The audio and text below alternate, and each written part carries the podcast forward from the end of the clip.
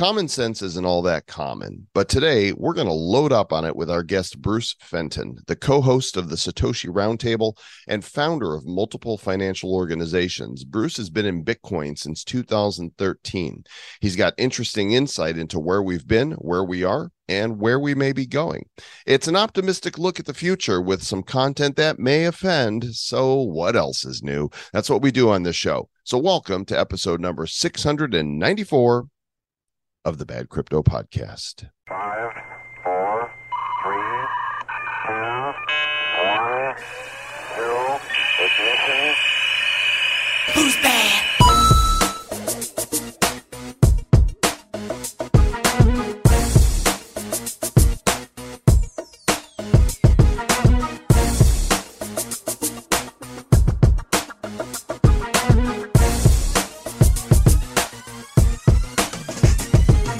Gang, welcome to the Bad Crypto Podcast, the show for the crypto curious and the crypto serious. Joel Comm here, Travis Wright there. And we got a great interview today with Bruce. And Travis, maybe we should give some listener warnings right up front. What do you think? Yeah, well, we uh, here's the deal. Bruce ran for senator uh, of New Hampshire, and so he's very he's some great political ideas. And so this podcast is a little more political than usual, but that's okay because that's life, and you can listen to it right here. So let's Yeah, go. yeah. Well, I want to challenge you guys as you listen to this that you know, if if you don't like some of the ideas you hear, push through. Listen, and if you hear us being absolute about some things and you think it's crazy, go research it for yourself. Go actually research it. Don't just listen to what the media has told you or what social media through their censored lens has given you. Go research it for yourself, and what you discover might be very surprising. So here we go. Bruce Fenton. So there's a lot to talk about in the world and in the world of blockchain and crypto. And so we have invited Bruce Fenton, the founder and CEO of Chainstone Labs, to the show to discuss all the things. He's a cypherpunk stockbroker, managing director at Watchdog Capital, founder of Atlantic Financial, and co-host of the Satoshi Roundtable. It's a retreat that gathers developers, CEOs, founders, academics, investors, and other nerds and geeks. He's been doing it for 10 years. He found Bitcoin 10 years ago. That's when he went in full time in 2013. And he has been the executive director and board member for the Bitcoin Foundation. A whole lot of credentials. I'm not even sharing all of them with you. Bruce, welcome to the Republic of Bad Cryptopia, good sir. Thank you for having me. Good to see you guys. Yeah, there's man, there is a lot to talk about. And I could I could lead and and ask a question, but my question is going to be what's on your mind right now? Like what with all this turmoil going on, how you feeling? Well, I'm feeling good. I think it's an interesting time to be sure. It's a time of epic change. It's a time of craziness and chaos. And in our industry, especially, there's never a dull moment. But, you know, if you zoom out, our world is in a very, very interesting place right now. And it's changing probably more rapidly than anybody alive has seen. You know, these are the kind of things that happen every century or so. You know, there's been a lot of books and historical theory written about this. The fourth turning is one of my favorites. You know, this concept of a fourth turning every hundred years or so when the world shakes up and changes, and that's what we're going through right now. So it's uh, it's a big deal. Fourth turning, indeed. First of all, thank you so much for coming on the show. Like we're really grateful. We were uh, chatting with you on, on an event, and I said, "Hey, dude, I think we were on a, uh, a Twitter space, and I was like, hey, I would love for you to come on Bad Crypto." We've not had a chance to chat with you yet, and we've been doing this for six years. So, thanks for coming on, buddy. Yeah, by all means, glad to be here. Yeah. So I want to talk way back, Bruce Fenton, right? Because we, we did research on, on you and, and Atlantic Financial. Like you were doing this stuff in the real old world of finance from like 94 to, to the great crash of 2008. So maybe describe a little bit of that wave you saw there. And then when you discovered Bitcoin, like tell us how, what was that process you went through? Yeah, I started real early. My mom was a uh, a stockbroker starting back in the 70s. So as a little kid, I was raised on the floor of a brokerage firm Wow. starting at age five every Mm. day after Trading places style, huh? you got it. Every day after school. Um, you know, it was even the same firm in that movie, uh, uh, Pursuit of Happiness. Uh, Dean Witter was where my mom worked. That's where I got my first job. It, it later acquired Morgan Stanley and took the Morgan Stanley name. Uh, but I started, you know, basically as a kid, and then I got my first job when I was 14, stuffing envelopes and being an assistant to brokers. And then I got licensed at age 19. That was uh, just over 30 years ago. So I've been registered with the SEC or FINRA in some form for about 30 years. So I have a lot of traditional finance experience. You know, I've worked with a lot of companies like Fidelity and large private equity firms, and I've served clients every everywhere from people with $50 to you know 500 billion you know working with some of the biggest sovereign funds and some of the wealthiest people in the world and then i got into bitcoin i was always interested in emerging markets and emerging technologies so i was interested in the internet when it first you know the information superhighway first came about and i was investing in internet stocks and uh, I was lucky enough to call the sort of the boom and the bust. I, I noticed that it was getting too overhyped, and and then I followed emerging markets. So I looked at uh, areas like the Middle East and and Dubai before it was built up, and then uh, emerging technologies, which brought me to Bitcoin. And I was always also very libertarian oriented and free market oriented. So Bitcoin was a natural fit. That's how I originally found out about it, like many people through kind of, you know, Liberty circles and ANCAPs were, were some of the only people interested in it a decade ago and then I've been sort of full time in the in the Bitcoin uh, crypto space ever since. Yeah, I'm particularly interested in Bitcoin and particularly interested in securities because securities is my background. So anything that combines those things is something that that I'm interested in.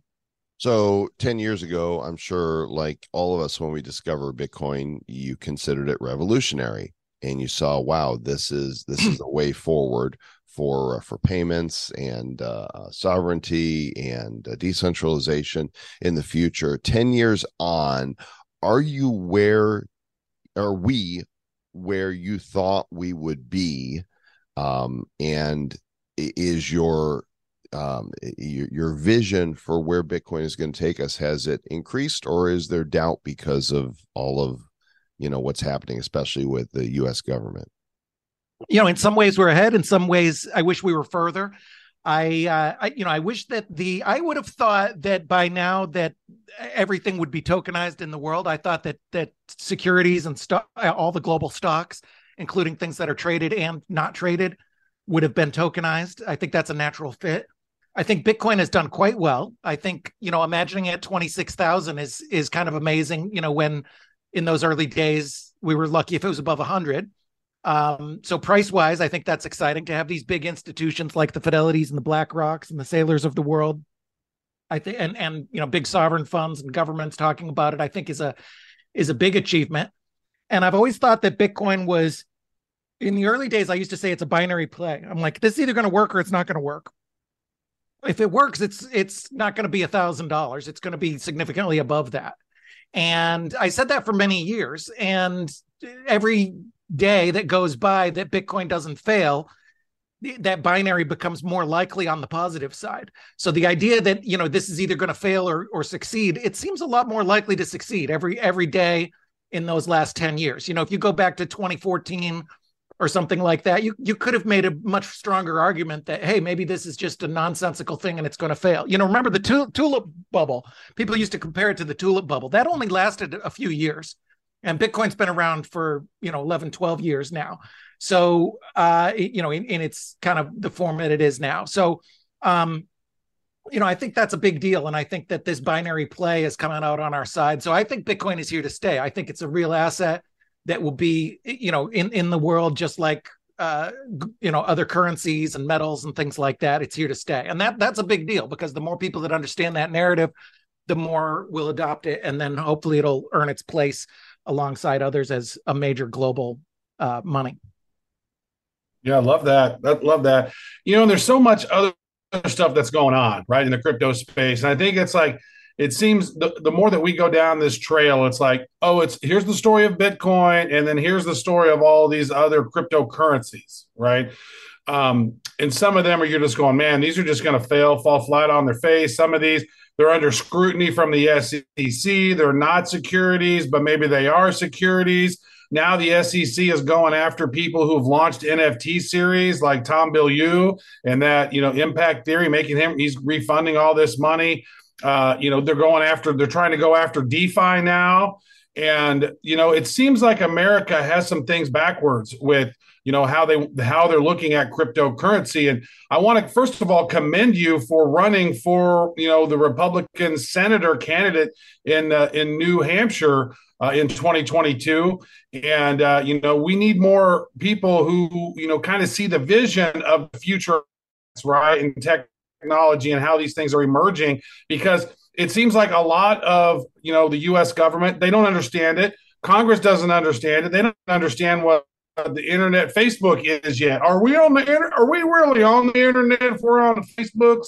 And you're like, wow, the, how are these people going to be the ones that are teaching us and making regulation about crypto? You know, so it's just Yeah. it's just so wild what seems to be going on in this stage right now. Yeah, the lunatics have taken over the asylum. You know, the America was never meant to have this huge administrative state with a whole bunch of technocrat bureaucrats uh, lording over everybody and deciding what you can do and who you can enter. You know, buy this or that. I mean, it's it's kind of gotten crazy, and you have these piles and piles of regulations created by these bureaucrats that don't help the economy, and they cause quite a bit quite unfortunate that we have you know first of all it's it's unfortunate that that the SEC is trying to declare so many things as security but what's much more important than that you know I love securities. I told you my background you know I've been in security. Beautiful and wonderful. It's one of the greatest inventions in human economic history the idea of especially stocks you know stocks are are securities and stocks are a very very stocks you know let me know because you're going to change the world just like the East India Company stocks. Stocks are a big deal. We need to make them work better. So the tragic, the tragedy is not just that they call everything a security. It's that it makes it so difficult in the United States. I'd like to see a world where it doesn't matter if something's a security. You say, okay, yeah, maybe it's a security, maybe not. Who cares? Go ahead and trade it. Let people trade. Let the market decide. Let people have freedom. If people want to, I thought a lot of NFT. I love the idea of NFTs, but I thought that many of them were extremely stupid and absolutely insane uh, prices. I was showing Joel my art collection right before. you know, I have a Jack Kirby original on the wall. If you're a comic book fan, you'll know Jack Kirby is, you know, the king of comics. Uh, and I bought that for a fraction of what some of these NFTs were going for. So, as somebody who loves art, I thought that the prices were crazy. But as a liberty person and a free market person, I say that's not my business. And it's certainly not mother government's business. And I don't need a bunch of tyrants stealing my wages so that they can have a bunch of bureaucrats go chase somebody for selling NFTs or buying NFTs. That's not Here, my here, problem. here, here, Bruce. Here, we just want to applaud you on that one. That was nice because Thank you. mother government they got their tentacles in everything now and it's like you know i saw this really great image of the capitol building and underneath it were all these sort of tentacles and roots that are just like connecting to all these other sub organizations and it's almost to the point now bruce in my opinion that america needs a capital maybe like in topeka kansas or something get it out of washington d.c because that whole area is just like that place needs an enema Oh yeah, you know it's interesting. I, I remember back in the '80s, my dad lived down in D.C. and uh, the economy was doing quite well, and uh, D.C. was a mess. It was terrible. It was all run down, and and there was a lot of crime, and it was it was kind of falling apart. And uh, you know, they it was big news if they put in an Applebee's or something like that. They had like fancy restaurants that the lobbyists went to, and then they'd put in an Applebee's, and it was big news. Well, now you fast forward 30 years. like their mayor was like doing crack wasn't he like marion barry Oh, or yeah, whatever his name was. like That's right, Marion. when Barry your mayor's smoking crack, Bruce, you're the city's not doing so good. but you know, ironically, the, the the the worse DC does, it seems like the better America is. So now we have the opposite. Now DC is this luxury palace filled with fancy. There's fancy restaurants everywhere. All the cars are hundred thousand dollar plus cars. Everybody's making a fortune. There's a there's a bunch of very very overpaid government bureaucrats, hundreds and hundreds of thousands of them, and then there's extremely overpaid government contractors making deca millions and sometimes billions off the backs of the working Americans whose wages they steal. And so, uh, the you know the the better DC does, the worst America does, uh, and and the better America does, the worse DC does. So I'd like to suck all that money out of DC's pockets and back into the earners' pockets, the people who actually made that money, give it back to the workers, and let them run their own lives. you know all, you got to do is look at the trend lines uh you know to see where we are as uh, as a country and and they're not good and you know typically trend reversals take some sort of major event in order for them to happen right? There's there's no sign of the money printers slowing. There's no sign of the regulators uh, giving power back to the people that that is ours to have and not theirs to take. Um, so in bitcoin you know stands on the side here is this this threat to them but now even the large institutions are throwing their hat in the ring. What's it going to take and is it even possible at this point to turn things around, or are we facing the dystopian social credit score hellscape that the films that Hollywood has predicted for these past decades? We've got to be optimistic because we are headed down a path where we're going to go one way or another. It is a time of epic change. Just like I said, Bitcoin's binary, kind of the world is binary now. We are not going, it is not the status quo. As of 2020, the world is changing and it's going to keep changing. It's not just going to go back to quote unquote normal. 2019 is gone. It, our world is never going to look like that again. And the and every year that goes by, if you look at things that you know uh, from from the past, they're going to look more and more weird because the, that world is differently now. Their styles are differently. They communicate differently. Everything's different. And so it's very, very important for us to get this right in this epic time of change. I'm optimistic. I think the United States has gone through tough times before. In the in the 30s, we almost uh, elected Nazis and socialists uh, to government. In in 1968, we had the assassination of two major leaders, and uh, you know civil rights turmoil and war and all kinds of things. Uh, but we've come out of it. So I, I you know, I, I, look at it from an American centric approach because I'm American.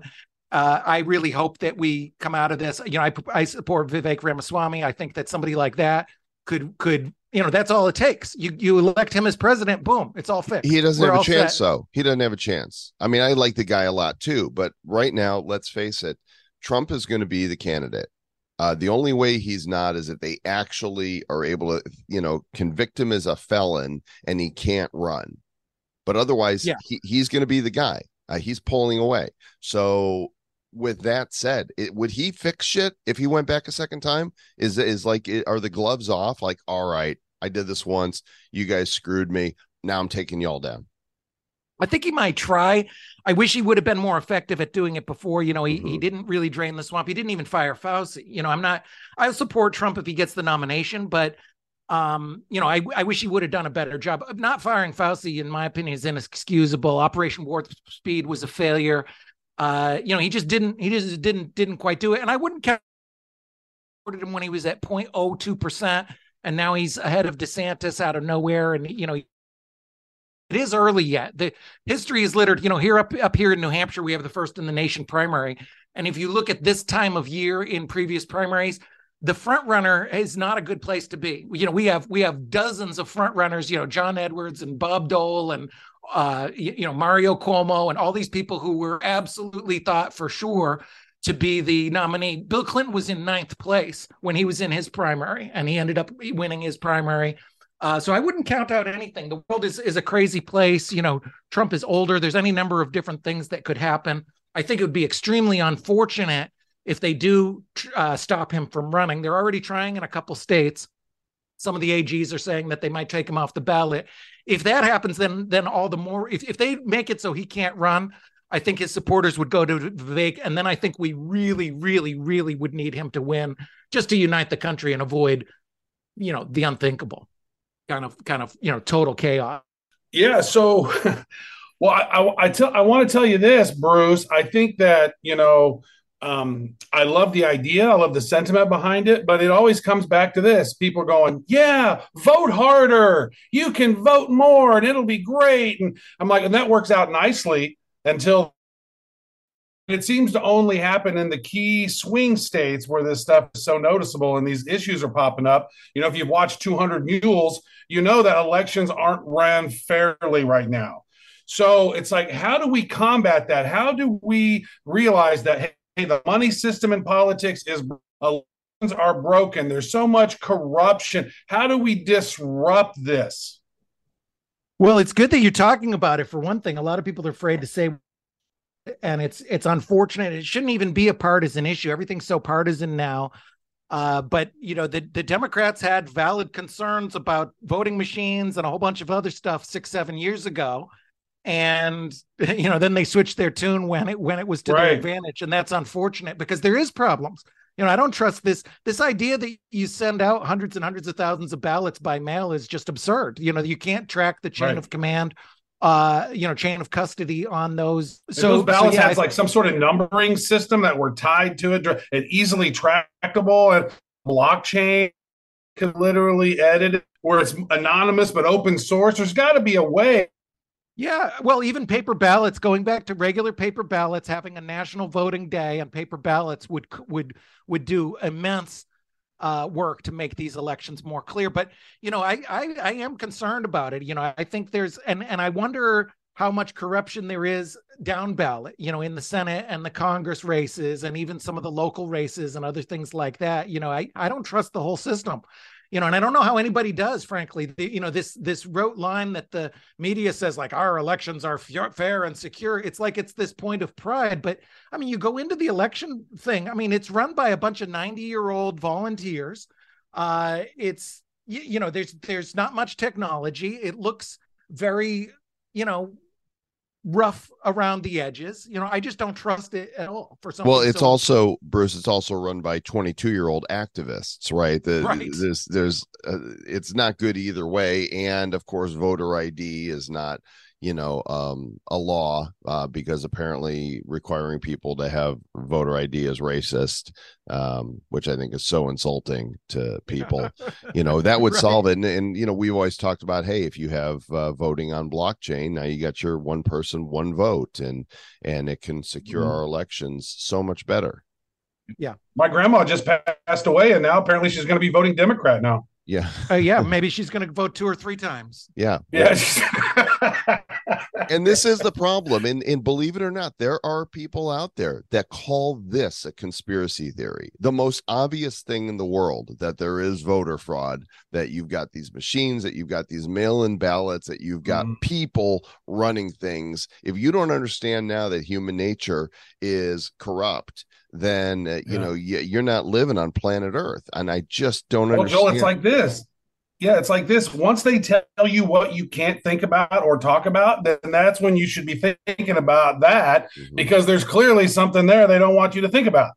Yeah. Yeah. If the election was clean, why are they acting exactly the way you would act if it was a fraud? I mean, what kind of what kind of country bans discussion of the election? I mean, they were they were banning people off of social media at the direction of the FBI and the DOJ for talking Mhm. about the election. That's Yeah. not what an honest election does. I mean, if you if you're honest, what you would have done is say, "Hold on there. Hold on there, Donald. Come on in right now. We're going to sit this down. Bring your lawyers. We're going to have a six hour meeting and we're going to hash this out right now. A long, long, long form uh, discussion, and we're going to see what the truth is. That's the way you do if you're telling the truth. Um, Mhm. But that's literally the opposite of what they did. They they boot the guy off of social media. They don't let him talk. They arrest his lawyers. You know that's the kind of thing a Banana Republic does. Yeah. And I think it's so important for us to be speaking out. You know, one of the things I was very uh, outspoken during my campaign, and I said a lot of controversial things, but I kind of wish I would have done more. You know, there was certain things, certain issues that I was careful about, and you know, you do the kind of classic, I call it the '90s politician style nonsense, which is, you know, Mike Pence is a master of the '90s style politician. You know, where you say things that aren't really substantive, but you say them in a very slick and important sounding way. You know, and uh, and, and that that's just that's just nonsense and we need more substance and we need to call out the truth you know we need to call out stuff on this gender uh insanity we need to call out stuff on you know this idea for example you know that one six is a coup it's not a coup it's not a coup it's just not it's Of if, if it was not. a coup it's the it's the stupidest coup in the history of the world you think somebody who's in charge of the army Navy, I love how they Force, cooed down in the sta- between the stanchions on the red road carpet. It's like, oh yeah, that was the most polite insurrection ever when they're walking in between the velvet rope. Yeah, but most people haven't seen that video, Trav, because the mainstream media doesn't show that video on social Dude, media. that's so Block true, that man, Video. you know? It's not just Wow, yeah. walking down the the through the velvet rope. It's in the in the Capitol building, in the Being rotunda, escorted around. Escorted around. They're being very friendly with the police. They're shaking their hands. But Yeah. if you haven't seen that and you see that, that's the moment that your brain might go, "Zzz, zzz, zzz, wait a second, this does not compute. This is not what I believed. This is not what I was told. Hmm. And, and there's a lot of people that are trapped in the matrix still. And, uh, Yeah. you know, getting them out, boy, it's really hard to do. once somebody's been lied to, it's kind of twice as hard to get them to uh accept that that was a lie. And they also, I've seen this many, many, many times where you point out something that is a clear and total lie, and then they still have the negative feeling. Have you ever met somebody and you think they're they, they're a jerk or something, and then you then you learn you were mistaken, and then you still kind of feel like they're a jerk? That's the way it is with the media. Only it's it's twenty four seven times ten thousand. So, for example, you know, That's one how of my Joel feels about me now. Still, He's like, "That dude's a jerk." They- you know, they had this thing, perfect example. They said that uh, you know, Biden repeated this line saying that Trump said that neo-Nazis and white nationalists are fine people. That's been Mhm. repeated hundreds of times, Mhm. and that is not Mhm. true. Do you That know is what, Bruce? Fraud. I have a somebody very close to me that um, when the election happened, they told me that I was literally supporting Hitler, and I confronted them um, just last month. They say, you know, during the election in 2016, you said this, and the fact that you think that I would, you know, literally support somebody who was literally Hitler, you know, hurt my feelings. You know what they said to me? They said. Mm-hmm.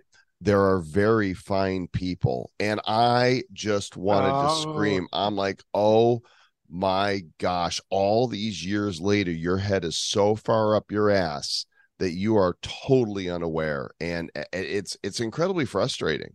Yeah, there's a good number of people that aren't aware, and that one is such an obvious hoax. And there's so many people that still aren't aware. And you can, I've pulled out the transcript and I say, look, one sentence later in the next paragraph, he said, I am not Yep. talking about neo Nazis and fine people who should be condemned entirely. That that's it. Period. When you say that in a statement, you are you are clearly and absolutely not saying they are fine people. He even went out of his way to clarify it because he knew that the fake news would try and uh, twist that quote around. And I show that to people, and here's the problem: they look at it and say, "Oh yeah, mumble mumble." Well, he's still bad. He's he's still a terrible guy. You know, the, the damage has already Yeah. been done because they've they, if you believe somebody's a racist for three years because you you saw this fake quote and then you realize it's fake, you still it doesn't erase that that time of three years thinking they're racist, and you multiply that by Yeah. ten thousand. That's what you have with Trump. fork in the road happened where people started thinking that Trump was a racist. It was when Hillary was they were having a hard time versus Trump, and so they hired Robert Cialdini, the dude who wrote the book about influence.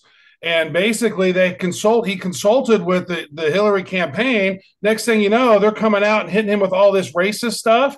And then I called out Robert Cialdini on Twitter on it on one tweet, and boom, he immediately blocked me. And I think that that was he he used the power of influence to create this perception about Trump, and the media just ran with it. He's a horrible person. He's a horrible person. The facts don't match up to the perception that the media sells you sometimes, and it's unbelievable. Yeah, they do the same with uh, COVID. They do the same with the trans issues. They do the same with with everything. And Russia, Russia, Russia. And uh, I, I should have tweeted on it because I said, "Boy, this is weird and suspicious." I bet you in six months, that's all they're going to be talking about is Russia. Sure enough, they just kept drip, drip, dripping on this story, Russia, Russia, Russia, and then it becomes part of the woke consciousness and part of the mainstream. Uh-huh. It's a social contagion, Bruce. It really is. It's al- it's almost like how you're talking about the transgender thing. I saw a graphic that they mapped like based on the generations, you know, the boomers and Generation X and, and millennials and Z and what uh, what percentage of them identify as being LGBT or whatever. And so like ba- people who were born before 1946, it's like one, one, two percent. And then like you know, the boomers maybe three percent, and then like the Gen X, like maybe three and a half percent. But but Gen Z, it's like 20, almost 25% of people identify Exactly. as LGBT. It's because of a social contagion that's sort of planted, just like this. Plant a little seed, water the seed, and then you grow this huge thing like they did with climate change and everything else. So Yeah. it's just wild how the media manipulates us, and now they have algorithms that can help them to manipulate how we think. And that's why it's so important to talk to speak out early about craziness. And and we're surrounded by craziness so much. It's our responsibility when people say insane things to say, no, there are two sexes. No, uh, it was not a coup. Uh, you, you know, it, it's it's important to just flat out say what is true and get people talking about. it. I don't think we have enough discussion uh, in the world. It's great that you have you know programs like this, podcasts, and things are popular now. I think we need more of that, and we need more with adversaries because there's a lot of people who believe things that are just fundamentally not true, and they're easily proven not not to be true. But and it's important Bruce- that they that they hear. Yeah. Yeah, but you know, again, people, everybody's just yelling at each other. I mean, we've been beating the drum on this show for years, and people have called us conspiracy theorists. And turns out we're batting a thousand. You know, we're not on here saying the Earth is flat. We're not on here saying that you know birds aren't real. Like we're not talking about stuff. We're talking about stuff that is demonstrable true. And we've lost a lot of listeners. We've offended. You know, like we give a crap um, people that turn away because they can't mm-hmm. stand to handle the truth. They can't stand. And we've to- been throttled and beat down, Bruce. It's so unfair. It's so they, they, unfair. I know we're victims.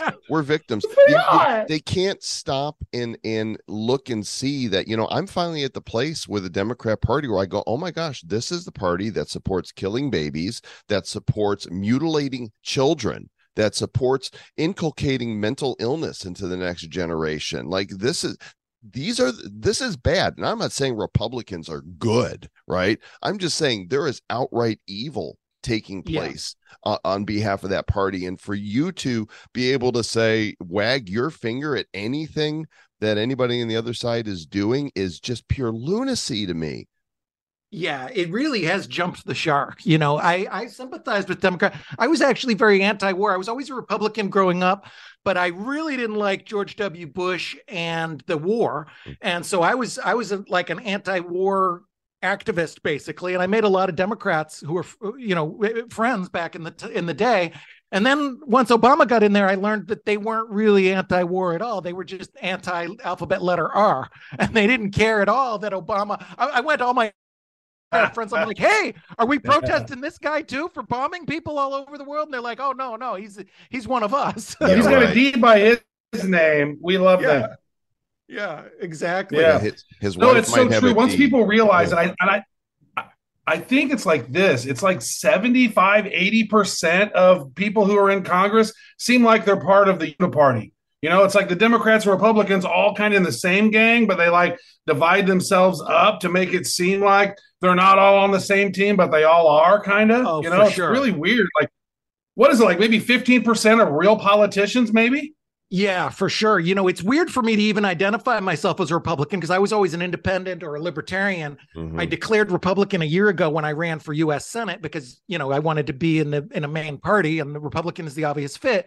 And I do like the Republicans. That the party has grown on me because there is a growing liberty wing. There's a very powerful liberty wing here in New Hampshire. We pretty much control the state house, and in uh, you know nationally in the federal level, there are you know it used to be just be Thomas Massie and Rand Paul. Now you have Jim Jordan and Emmer and uh, Ted Cruz and others that are that are either liberty or supporting, you know, liberty leaning uh, in many ways. So so that's great, but you're right. That's still maybe a minority in the overall Republican Party. There's there's still a big contingent of the you know McConnell style Republicans that are really very much the same as the Pelosi style Democrats. You know, they're they're uniparty establishment hacks.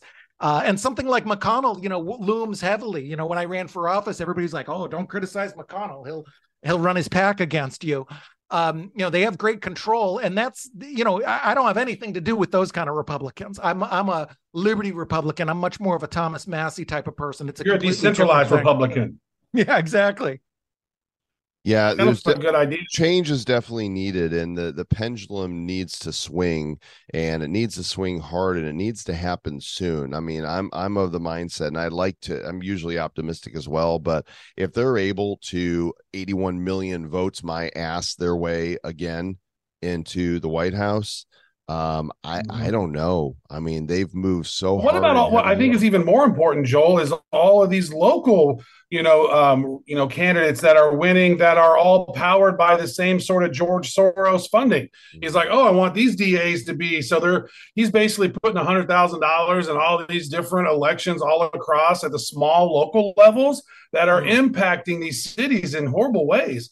You know, like look at all those a lot of the homeless problems and all the stuff that's happening in these major ran blue cities because they keep putting these candidates in place. And a lot of times i don't think they're elected they're selected more so and they're placed because they have all that big money behind them because they're working on these little local cases instead of and then work way up to the big ones. So they end up having this whole freaking pyramid of insanity going on. Yeah, and I don't under I don't know if people understand how important money is in this.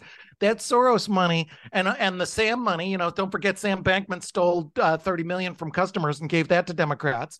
That kind of money is very very significant because political campaigns are like uh, marketing soda. You know, it is a very very well proven uh, serious marketing business with billions and billions and billions of dollars and a lot of brilliant consultants who know exactly how to maximize that dollar. So what the bad news is it comes down to the penny. They can figure out to the penny exactly what it costs for a vote. They'll say, okay, in this district, it's going to cost you $13.27 per vote. I mean, they have it down to a science. It's just like if you went to a VC and you said, Hey, I have a new idea for a new soda. Uh, it tastes better than Coke and Pepsi. That VC wouldn't give you one nickel if they're smart because they know that it doesn't matter if you taste better. What matters is your marketing, and you can't outmarket Coke and Pepsi, just like you Right. can't outmarket Right. the Democrats and the Republicans. So they spend this money. You know, in the race that I ran in, the incumbent has a 98% uh, similar track record to Eliz- Elizabeth Warren, same voting record. Um, the guy who won the primary in my race, Don Bolduc, he's a general. He was one of the hardest working people in the campaign. He's up at four in the morning, uh, stay until uh, up till 11 o'clock at night. He visited every single town. He did 350 public appearances.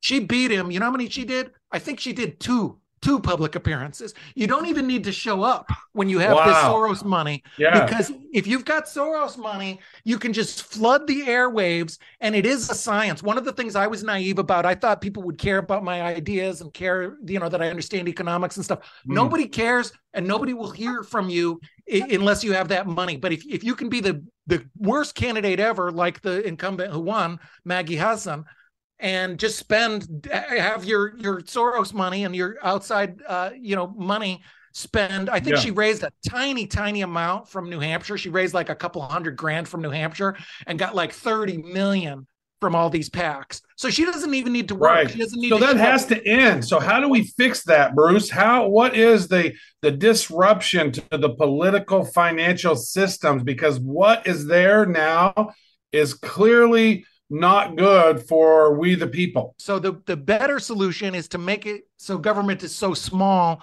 that it doesn't have anything that lobbies lobbyists want.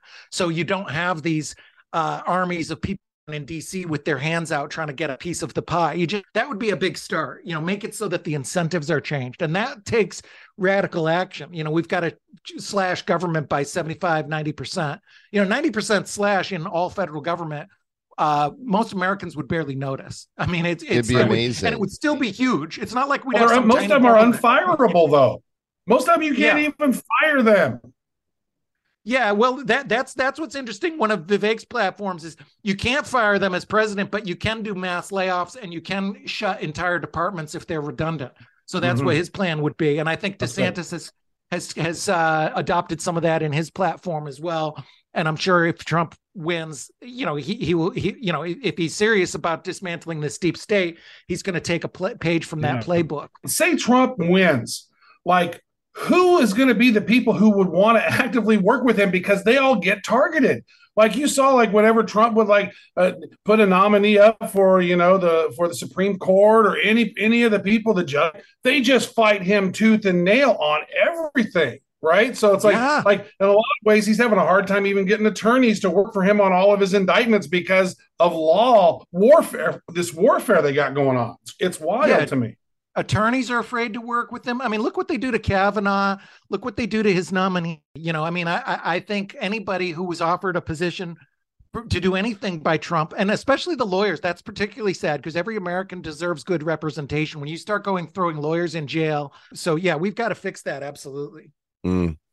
Well, a lot of politics in this, and as we warned people at the beginning of the show, that hey, you know, you, you might be offended, but you know, if you got a strong mind, push through, and then go do your own research and figure this stuff out because if you're just going to be offended because you said something that that uh, that you don't like bruce said something that you don't like then uh, if you're not being intellectually honest you're missing an opportunity to grow right? And this is we all want to grow. We all have to be able to question everything. I haven't got it all figured out. Travis doesn't have it figured out. Bruce doesn't have it all figured out but we've gone down the rabbit hole we've asked the questions. You know was i think it mm-hmm. was uh, reagan that said if you're uh, under 25 and and not a democrat you don't have a heart. And if you're uh, you know what over 40 or whatever he said and you're not a republican you don't have a brain You know, the, there's there's a reason for that. So let let's close with uh, with this, Bruce. Let's get back to Bitcoin.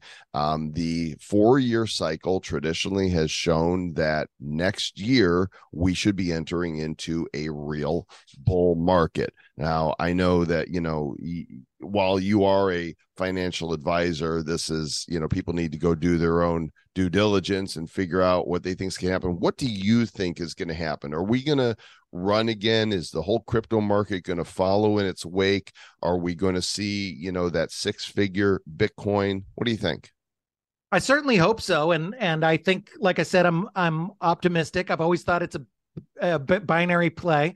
Usually when I start getting worried and saying, oh boy, you know, what is this? Why is it not doing anything? Those historically tend to be the time when it does well. It's usually when my taxes are due in the darkest day and I have to sell some Bitcoin when I know it's low uh, that usually marks the the the low point for the year or the cycle every single time, like clockwork. So with these things like BlackRock and uh, you know other major investors coming in, I really feel like it's a a major global asset that's here to stay.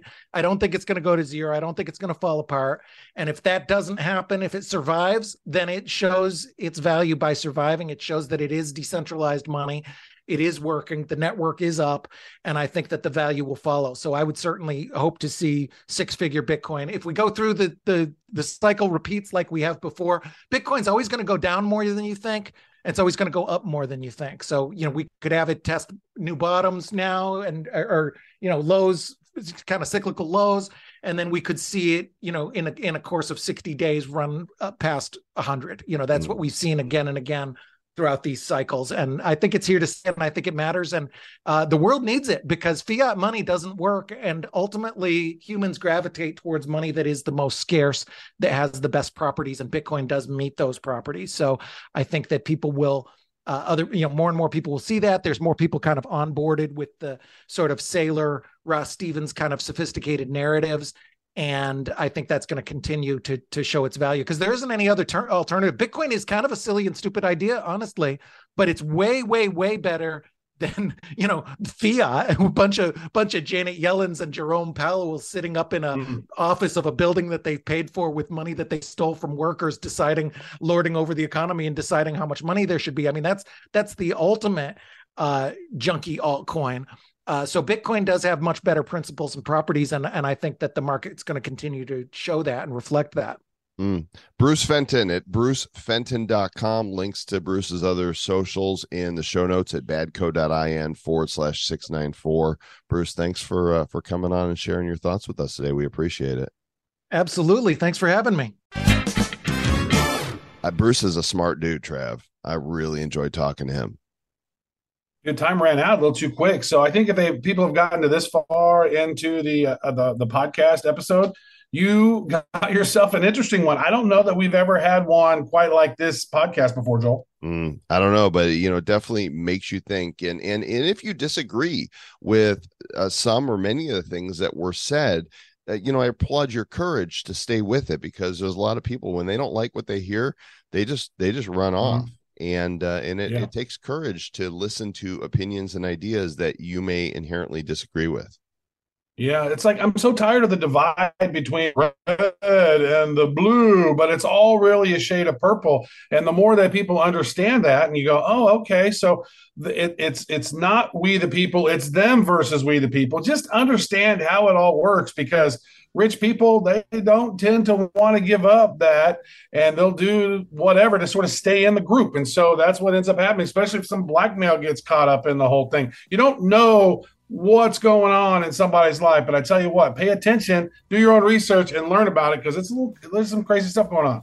We're more than six years deep into this, coming up on episode 700, and appreciate you guys. Please do subscribe, review with five stars, ring the bells, tell a friend, tell your grandma, tell your dog. Dogs really like us. Something about the sound of our voice is very soothing. And when you do tell your dog, make sure that you tell him to stay bad and not pee in the house. Roll over. Roll over. No, don't, yeah, don't pee in the house. We don't like that. Thank you.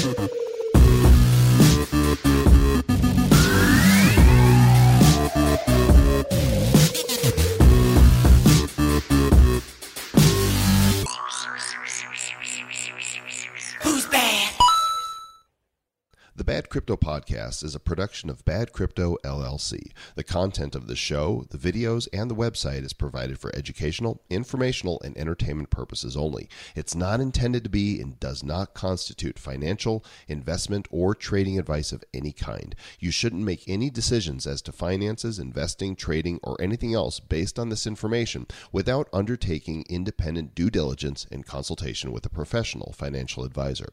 Please understand that the trading of bitcoins and alternative cryptocurrencies have potential risks involved. Anyone wishing to invest in any of the currencies or tokens mentioned on this podcast should first seek their own independent professional financial advisor.